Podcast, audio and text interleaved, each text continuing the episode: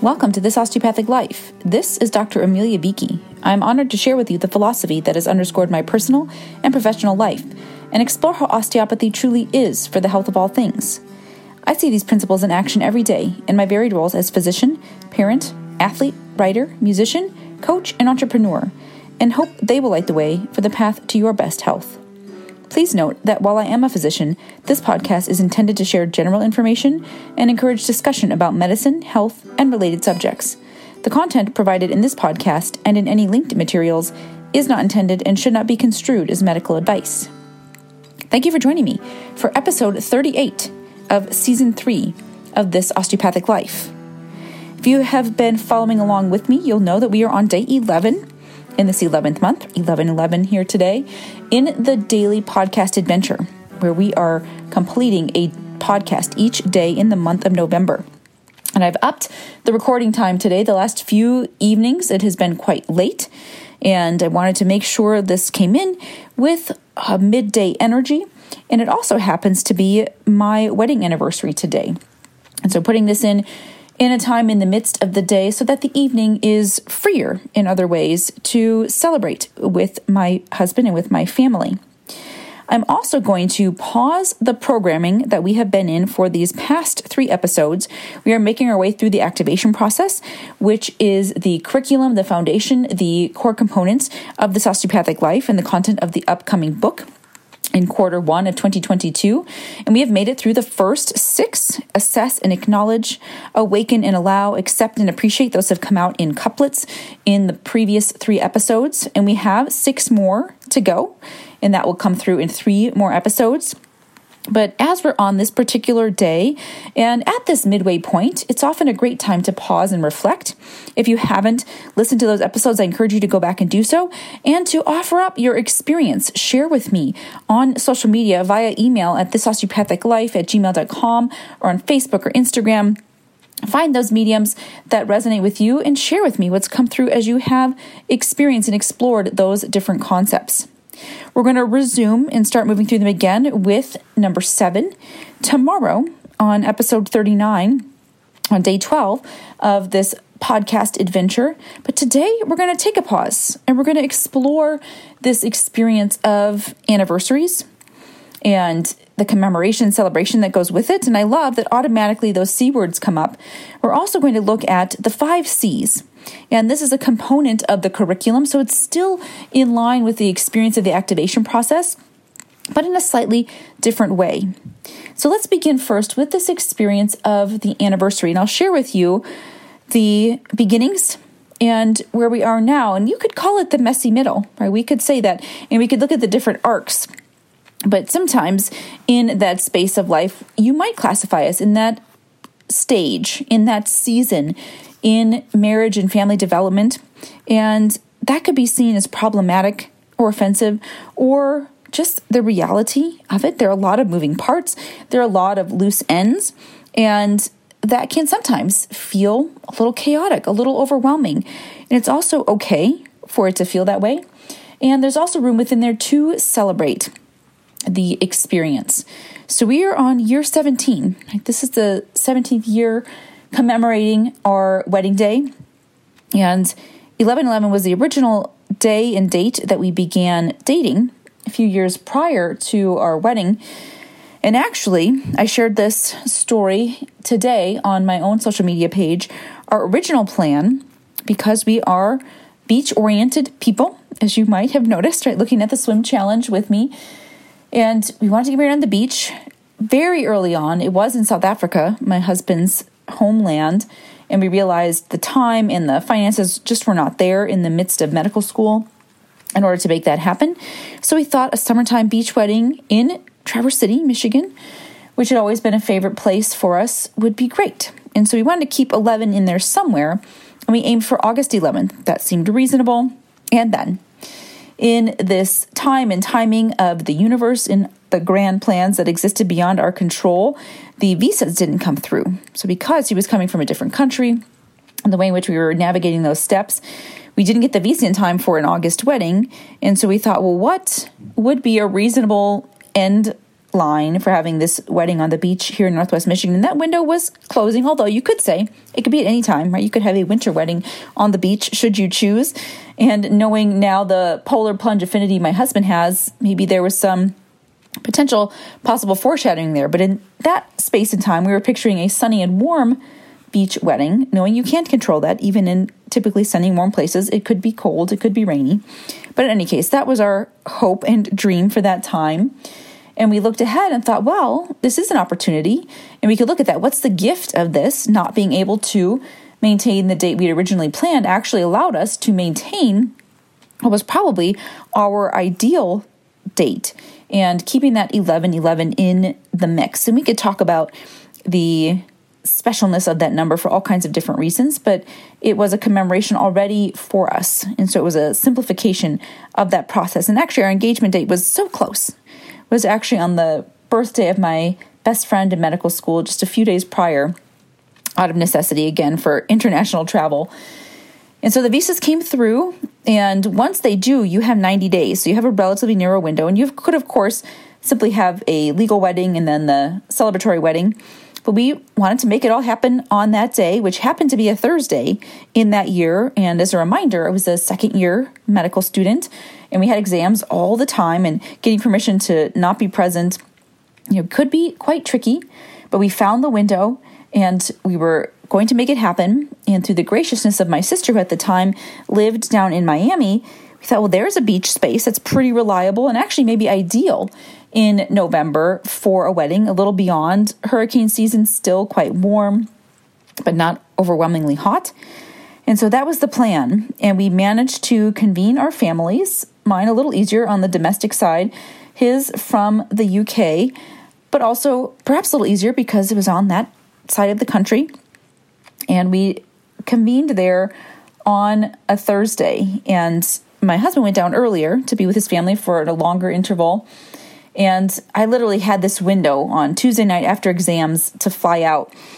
And I went to pick up my wedding dress the day prior, and it hadn't yet been hemmed. And this was by no means a particularly fancy or expensive dress, although for a medical student budget was relatively cost intensive. At the same time, it needed some simple hemming, and when I picked it up, it had still had push pins in the hem. They made it happen because I was leaving the next day, and my sister and her boyfriend joined me. And I can distinctly remember running late because I had been in school all day and packing things up and running through the Detroit airport. You know, we drove from Lansing, where I was in school, to the Detroit airport. I stopped my car and said, Could someone just park this for me? Thinking there was going to be sudden valet at the airport there. And we ran, and thankfully, all of us runners at the time in running shoes to our gates my sister's boyfriend almost lost his dissertation at the gate. We reclaimed it. You know, we're trying to keep this wedding dress from getting crumpled. And I don't even think it was crumpleable, actually, the material that it was. And we made it. And we made it. We had one day to get everything arranged food, chairs, beverages. And I decided I would like to have my hair done on my wedding day and knocked on windows on the morning of the wedding. And it all came together. There was one moment around the flowers I can recall that was a bit stressful but in many ways, it was quite nice to have it compressed into this 48 hour experience. And this is my retelling. Others who were there might have a totally different perspective on it. And I want to extend gratitude to all of our family members and friends who were present, which happened to be, including us, 11 male and 11 female guests on the day. So fancy that on 11 11. There were 22 of us gathered in that space. But for making it all come together and everyone stepped into their strengths. And the food was amazing and the music was fantastic and the space and setting were beautiful and the photography was all contributed by the individuals who were present. There was no formal photographer minus the one incidental german tourist in a speedo who knelt and took the picture of all of us so we could all be in the picture as we didn't have tripods or timers with us at that point in time. And it all came together beautifully. My uncle was the master of ceremonies. He also married my parents. 40 years prior to that, and there were a lot of beautiful moments there. And I returned home in order to return to school. My husband was able to stay with his family for an extended vacation. And so it was. And that day was marked in the sand, so interestingly, right?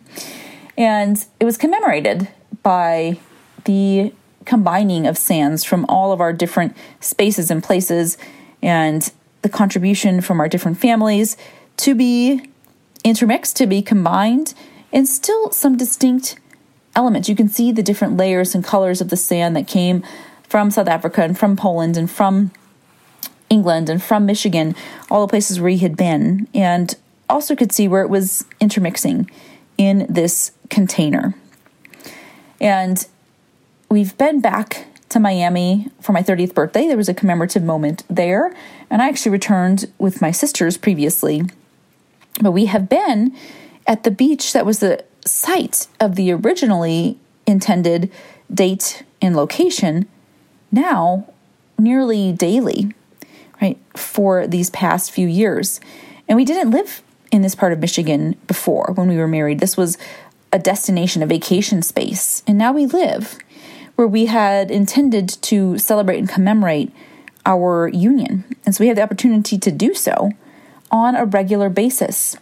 And I think about that in the act of anniversary, which really means the annual recurrence of some significant event. And that means once a year we can celebrate that. And certainly there is the invitation to reflect upon it more than just in that annual recurrence or the annual commemoration, because the actual day and date is not happening, but the day and date in that following year and the next year and so on and so forth is occurring again. And what I think about with that is why limit ourselves to once a year being the way in which we honor that moment? And you might think, well, if we celebrate every day, then it loses its allure. And I think about does it? Does honoring the goodness of something make it less beautiful, less meaningful? And I would say, let's operate from potentially no, that it can actually amplify and increase the value of it. Now, you might not have a massive party every day or a destination trip or a renewal of vows every day, perhaps not all of those kind of big external celebrations, but commemorating it on a more regular basis can absolutely be and add to the meaning of that moment. And for us, it often comes in the 1111 showing up on the clock in a simple text at that time, the 11th of each month, whenever that number appears. And what I would like to bring forward from this and this experience we had today was remembering that that while we're not walking on the beach in Miami regularly and routinely, we are walking on the shore of the space where the original plan was.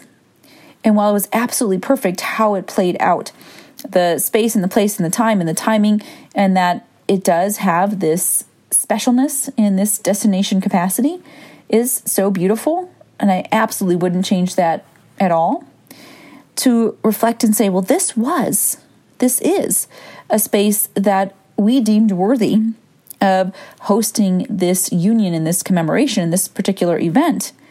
And we get to visit it regularly in celebrating that shoreline, which has held so many special memories for me in the swim challenge, in that daily meditation, to see it, welcome it, invite it, embrace it, allow it to embrace me as also a space that can be an honoring of that union to recognize it was standing on the shore, right, in this special place alongside the water, that we took vows and voiced that commitment, and those nearest and dearest to us were witnesses to that event, and that it is accessible to me each and every day adds to the specialness of it. And so, thinking of that celebration and how absolutely can you bring on the massive, purposeful, joyous, and planned celebrations, let's do that. And those do often come in those milestone moments at different markers. It was fantastic to make that return to Miami and to have it pull that thread of specialness through for my 30th birthday. Absolutely fantastic. And to have this daily dose accessible on whatever scale that might be, and with those who are willing to participate. So, just seeing that and commemorating, seeing what about it was the most special? What parts do come up? And it's the moment itself, and it's the touching emotions of being walked down the aisle by my mom and my uncle and my brother, and to walk toward one another, and to have our siblings with us, and to have our nieces all present at that time, and to have that sharing of the experience all beautiful and key parts of it. The beautiful words of my uncle talking about marriage as a marathon, not a sprint. And also, it's the silliness around it. Right? It's the meals that we shared and the games that we played and jumping or being pushed into a pool and losing the wedding ring on the night and reclaiming it, although it since has been actually, interestingly, we can say lost to the shore at the beach here in Traverse City, but perhaps, right, returned to its origins and noticing the impermanence, right, of that, the symbolism, yes, and also that the union continues beyond some of those physical and man made symbols. So many interesting opportunities to explore there. So, if you are in the space of creating an anniversary, of celebrating an anniversary, of commemorating a certain event, what if you looked at the frequency of it, the scale of the celebration, the location, and are there ways it can be ever more available to you in the daily? And could that celebration actually enhance your experience of it? So, from there, I'd like to step into these five C's. And some of them have come up in their own independent podcast episodes in the past. And I'd like to just bring them each through for a moment and see what emerges. It feels like the right next space to enter as we work through the activation process. And it's so interesting to have that phrase keep coming through work through and explore, expand, invite, emerge, whatever it might be. I'll I'll be looking at what words fit in that space. And the one I'll bring through first is creativity. And seeing that in the celebration or commemoration of a particular event, how does creativity come through? What are some ways that might make sense for you to celebrate that might not be typical? You might not have seen it done that way anywhere else. And instead, it's a space for you to begin to craft opportunities for celebration to emerge. How can you get creative with celebration and with commemoration? What are some ways you have seen done and what are some ways you might offer up as a new opportunity? So today, we got creative and we went to the beach, right, on a kind of blustery but not particularly frigidly cold November day. And we went into the water for 121 breaths, right, which is 11 times 11. And that was the celebration of the anniversary. There were other components as well. We also shared a team workout that happened to be programmed today as a team of two, a gift of the universe there. And we were able to step into our strengths and push one another, encourage one another to contribute to that whole. And that actually brings through another C of collaboration. So even in that effort, we were able to literally share the reps, right? 29 reps each round. It was a hero WOD. and I can put the link to it in the show notes. And taking turns, right? Literally sharing the load that was to be carried in that space, and then running together, which was so fitting as we looked at marriage as a marathon, right? And taking those steps together so we could share and trade off who was in the lead, who was pushing, who was encouraging, how you might have been bringing the other forward, how you might have been helping the other to see where we were headed and what was possible. So there's collaboration happening in that moment. And so, how can you creatively right, step into collaboration? And how is collaboration a way to commemorate and to celebrate a unique experience, a success that you are having? And then seeing how those lead us into connection and finding the ways that we can relate to one another. And if I think about 17 years in a marriage and 20 years into a relationship, connection between, connection beyond, right? We have children and we have extended family and friends, and we've been in different locations and different work, just seeing how connection emerges and the importance too of being connected to oneself. And that one sometimes can be the first on the chopping block, right? Be the first to fizzle out because there is so much focus on the other and the others and the other things and the outside tasks that we can lose sight of what it is that we need and want. And it was so interesting. I offered up in a conversation the other day the word deserve. And there was such a beautiful quote about it by Esther Perel recently that I'm not going to get right. And that's okay. I'll see if I can research it and offer it up in its you know proper formality. But I'll offer what came to me from it was that idea of deserving something, whether it be a gift, a reward, some day off, some food, whatever it might be that we feel deserving of, or we're justifying that we are deserving of, it is claiming this space of having to earn worthiness or earn reward. And instead, considering how we might simply own our needs or our wants, right? I'm choosing this because I want it. And now, this isn't a selfish space or a claim it and take over, right? It's not just this is mine because I say it's mine and claiming it that way. This is speaking to that deep personal sense of need and want, tuning into it, and allowing yourself, welcoming yourself, encouraging yourself to need or want something simply for that fact because you would enjoy it. And again, it comes up for me. This is not to say at the detriment of someone else or ignoring anyone else's needs or wants. That's not what this is, right? This is simply you tuning into you, connecting to you, and letting that come forward. And also recognizing that it might look different than what someone else, even or especially your partner, needs and wants, and that's okay. There's no requirement for that. And if we can come through that, and we're just segueing through the C's as they present themselves, if we're able to tap into that sense of connection, connection to self, particularly, how does that offer to us a more reliable means of access to contentment? And that is the fourth C we explore here. And noticing that contentment is often on the horizon and out of reach for us because we think something is other than it should be. Right? We might think, oh, it didn't have to be this way, or why did they do that? Why did I do that? I should have, I could have, I would have. And that can lead to a lot of discontent and frustration. And contentment often arises when we say, oh, this is precisely how it's meant to be. This is what I'm supposed to be doing. Right? This is right for me.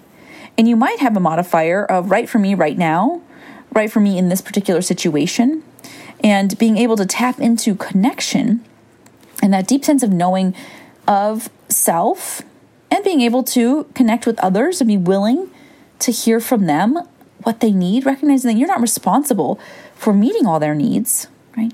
But listening to them, acknowledging them, hearing them can be so powerful in and of itself. And deciding, right, if it's within your capacity in that moment to meet them is a conversation worth exploring. And doing so out of connection can offer you a direct pathway to contentment because the thought and the response becomes this is right for us. We are on the same page, we're in the same space. So, just beginning to see where contentment might be eluding you and where it might be lurking, that word comes up for me. If we're willing, right, to turn and to look and to see, and to see, S E E, through these C's of being creative, of honoring collaboration, of noticing and contributing to connection, and of welcoming the opportunity for contentment. And the fifth C that we review frequently in the activation process is the C of confidence. And you might think, how does that relate? Doesn't seem like it's in the same boat with all of these. But it can be an underpinning, just as they all are. They can all relate to one another and serve as both the foundation and the idea to be launched from the others.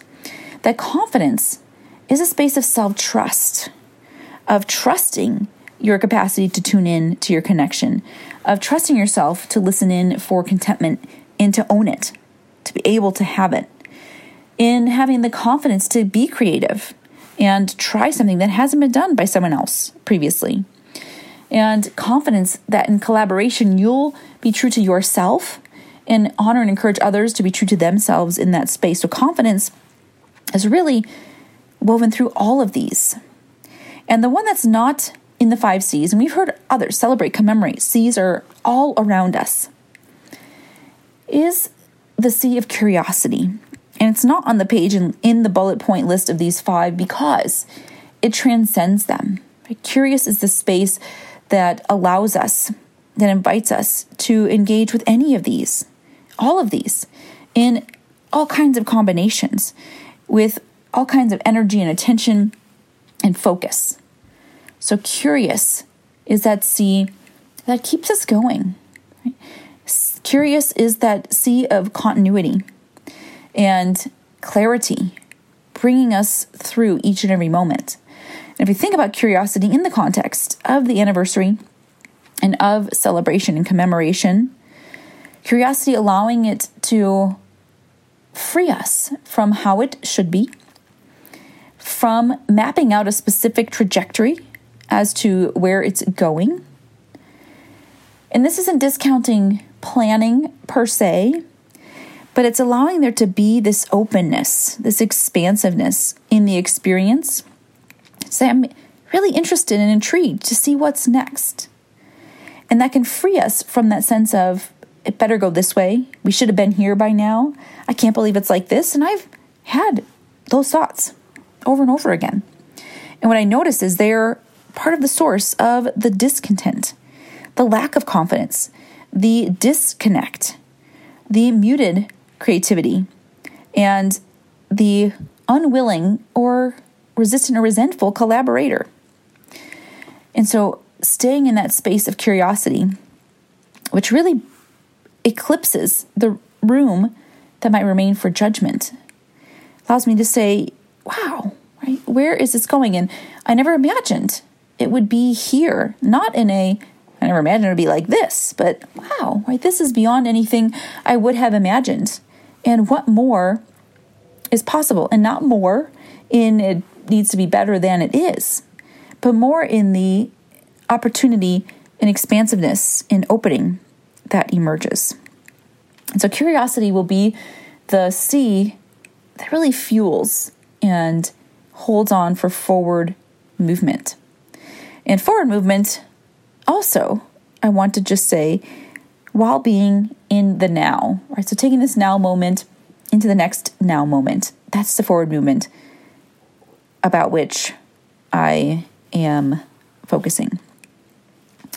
And so as we take a moment to celebrate and to commemorate, I invite you to think about a recent anniversary or an anniversary you can create right? And see how your creativity comes through.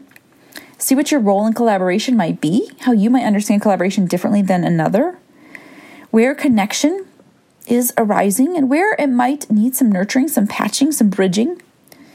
What might be standing in the way of your contentment, and how you could open that valve, right? Clear things out and allow it to flow through. And where confidence might be for you and look into those spaces where it is easily accessible, owning that, and seeing if you can bring the why of that confidence being present to where you are now. And through all of this, let's practice celebration. Let's commemorate that which we have accomplished, not for checking the box or crossing the finish line, because in that metaphor of a marriage being a marathon, it's not about the finish line. And sometimes you might cross one in your marriage, and that is okay too. And you might sign up for another. You might not. You might take a long pause in between. I've been there in the literal marathon racing, right? Lying on the ground with video evidence from my husband saying, Don't let me do that again. That was a terrible idea. And then some years passed. And then I said, Wait, right? My heart, my body, my spirit are ready to do this again. And so, should you cross finish lines in your marriage, that is okay too. And whether it is that race that's continuing to go, the one that has paused, both of them are about who we are becoming in the process of taking those steps. Right? And so there can be finish lines, there could be did not finish, right? And seeing even in any of those outcomes what emerges as the strength built through the process of engaging and recognizing that it's not about the result. It's most definitely about the journey. And sometimes you're going to feel great, right? Those opening miles, oftentimes. Sometimes you're going to feel tired. You might need to walk. You might be in the lead sometimes. Your partner might be. Sometimes you're on the sidelines and you're cheering, right? Sometimes you're doing the lifting and sometimes you're needing to be carried, right? All of those can be part of the process. And celebrating isn't always in the personal best time, right? Or the volume of races run, but it's in the act of being there, being in it, being part of the process. And so on this anniversary, I send out my love and my gratitude to my husband for these 17 years and the three prior, and those that will come beyond, and renewing that vow to celebrate in the everyday on that shoreline and to recognize what's available in each and every moment. I thank you for taking this detour, if you will, with me, and we'll come back tomorrow and resume the activation process in those next three episodes.